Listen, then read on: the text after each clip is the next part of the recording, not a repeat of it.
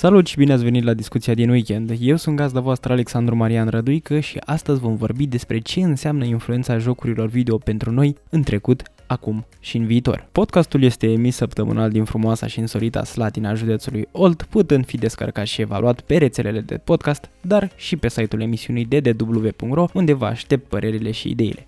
Hai să discutăm!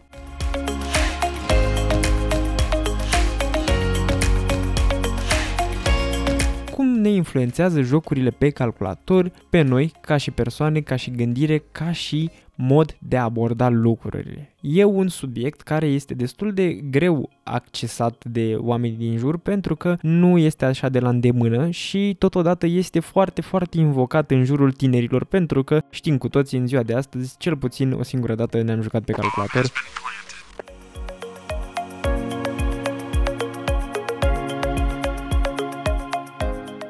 Să începem cu începutul. Deși primul joc pe calculator, care apropo se numește Space War, a apărut undeva prin anul 1962, industria în sine a prins avânt abia prin anul 2000, când a apărut primul joc The Sims, ca să înțelegem așa cam unde ne aflam în perioada respectivă. Adică un joc destul de slăbuț ca și grafică, slăbuț ca și acțiune, ă, dar interesant ca și concept și cu siguranță foarte, foarte longeviv, având în vedere că în zilele noastre încă există Sims și evoluează pe zi ce trece, cu siguranță vor mai apărea în continuare jocuri din franciza The Sims.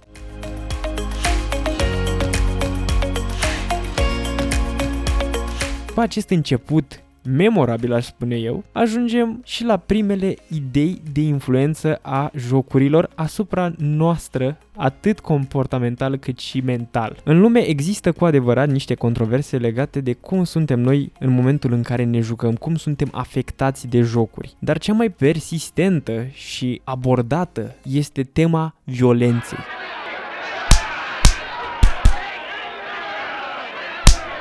Ea este pe primul loc întotdeauna când vine vorba de jocuri. Pe ea se axează toți pentru că, ce să vezi, în jocurile de astăzi este foarte multă violență pentru că asta atrage. În aproape toate categoriile de jocuri, exceptând foarte puține, există bătaie, luptă, război, crimă, sânge și așa mai departe.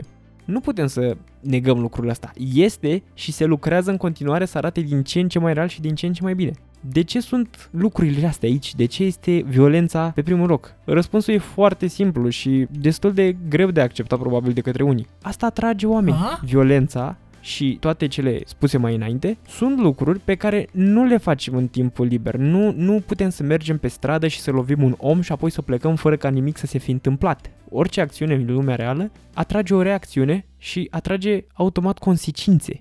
Puterea de a face ceva ce în realitate nu ai cum să faci pentru că te oprește rațiunea. Asta e ceea ce atrage. De asta suntem practic atrași. Tocmai din cauza că suntem atrași de partea asta violentă a jocurilor, de câțiva ani buni, dezvoltatorii tot lucrează la detalii. Să te uiți în momentul de față cam cum arată sângele sau apa sau felul în care reacționează corpurile în momentul în care lovești într-un joc față de acum 5 ani. Se vede că se lucrează din greu. Asta este foarte clar. Și lucrul ăsta nu poate să ducă decât la mai multă publicitate, mai multă plăcere din partea celor care joacă și, de ce nu, mai multă ură din partea celor care consideră că jocul influențează într-un fel negativ, pentru că sunt organizații și sunt cercetători care caută și vor să scoată la iveală faptul că lucrul ăsta e un lucru rău. Ei bine, aici o idee un pic controversată din nou. Pentru că nu s-a descoperit efectiv, n-a putut nimeni să spună cu exactitate că într-adevăr este o influență acolo. Pentru că sunt date și pro și contra faptului că jocurile te influențează negativ.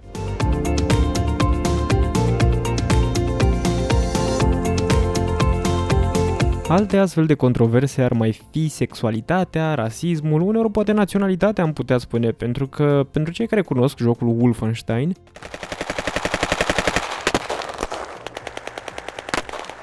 acolo este undeva un semn cu uh, svastica și undeva uh, scrie uh, numele lui Hitler, lucru care în Germania a fost interzis și drept urmare a apărut o nouă versiune a jocului pentru Germania, pentru jocul uh, Wolfenstein Youngblood, cred că așa se numea. Uh, în cazul respectiv, simbolul a fost înlocuit, iar numele a fost șters, a fost uh, eliminat pur și simplu din joc. Lucru care, uite, uh, ne arată partea asta de influență națională, aș putea să spun așa.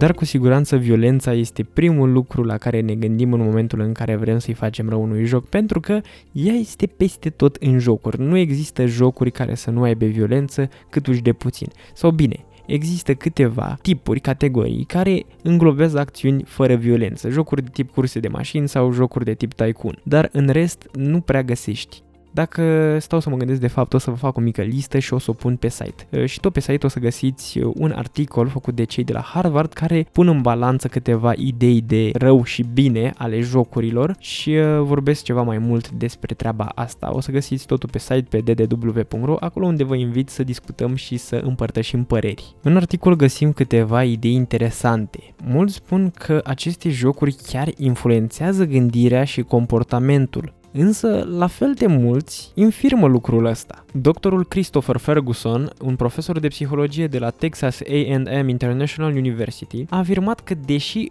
jocurile sunt foarte violente, conțin foarte multă violență, acestea nu seamănă cu ceea ce este în realitate. Faptele sunt diferite și abordarea lor la fel în sensul că universul jocului este diferit de universul în care trăiește cel care se joacă.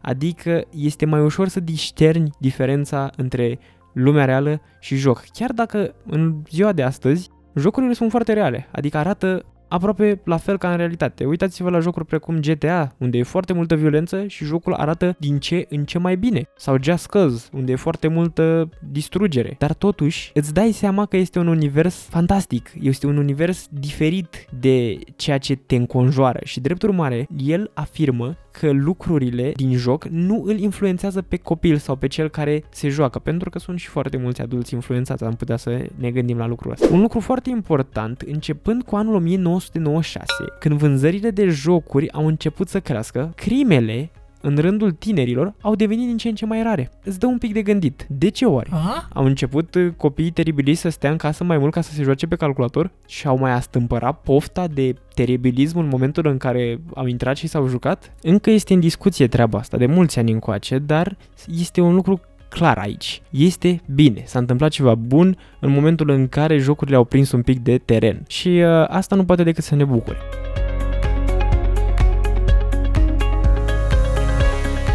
Tot într-o idee pozitivă, aici avem pe niște copii care și-au dezvoltat aturi în momentul în care s-au jucat pe calculator. Atunci când ești mic, îți dezvolți diverse abilități în funcție de activitățile pe care le faci în timpul zilei. De aceea este foarte bine în momentul în care un copil face multe lucruri într-o zi. Și drept urmare, aici avem pe niște copii de la grădiniță ce au fost împărțiți în două grupe. Grupa care se juca pe calculator și grupa care nu se juca.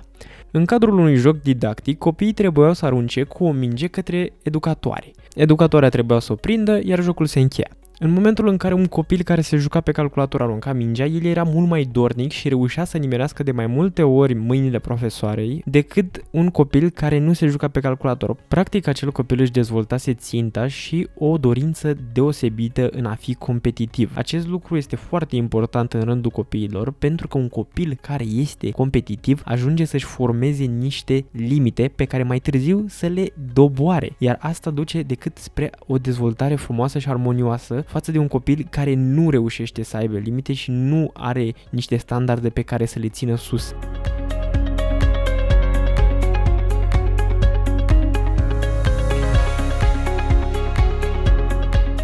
În timpul podcastului despre arta vizuală, Marius mi-a spus un lucru foarte interesant despre el. Haideți să ascultăm.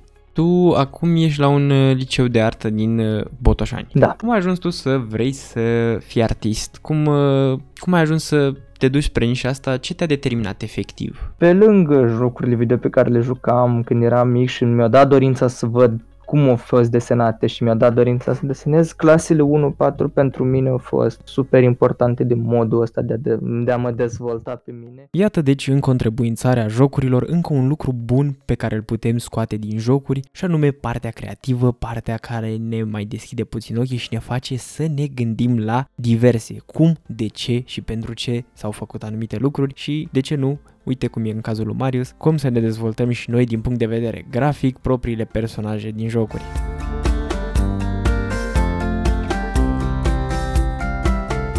În încheiere trebuie să ne dăm seama că jocurile, ca orice alt lucru din lumea asta, sunt bune într-o cantitate rezonabilă. Nici prea mult, nici prea puțin. Pe mine mă găsiți pe site-ul emisiunii ddw.ro, acolo vă aștept cu evaluări și comentarii, dar și pe platformele de pe care ascultați. Eu sunt gazda voastră Alexandru Marian Răduigă și voi tocmai ați ascultat discuția din weekend. Baftă la joacă și o săptămână ușoară!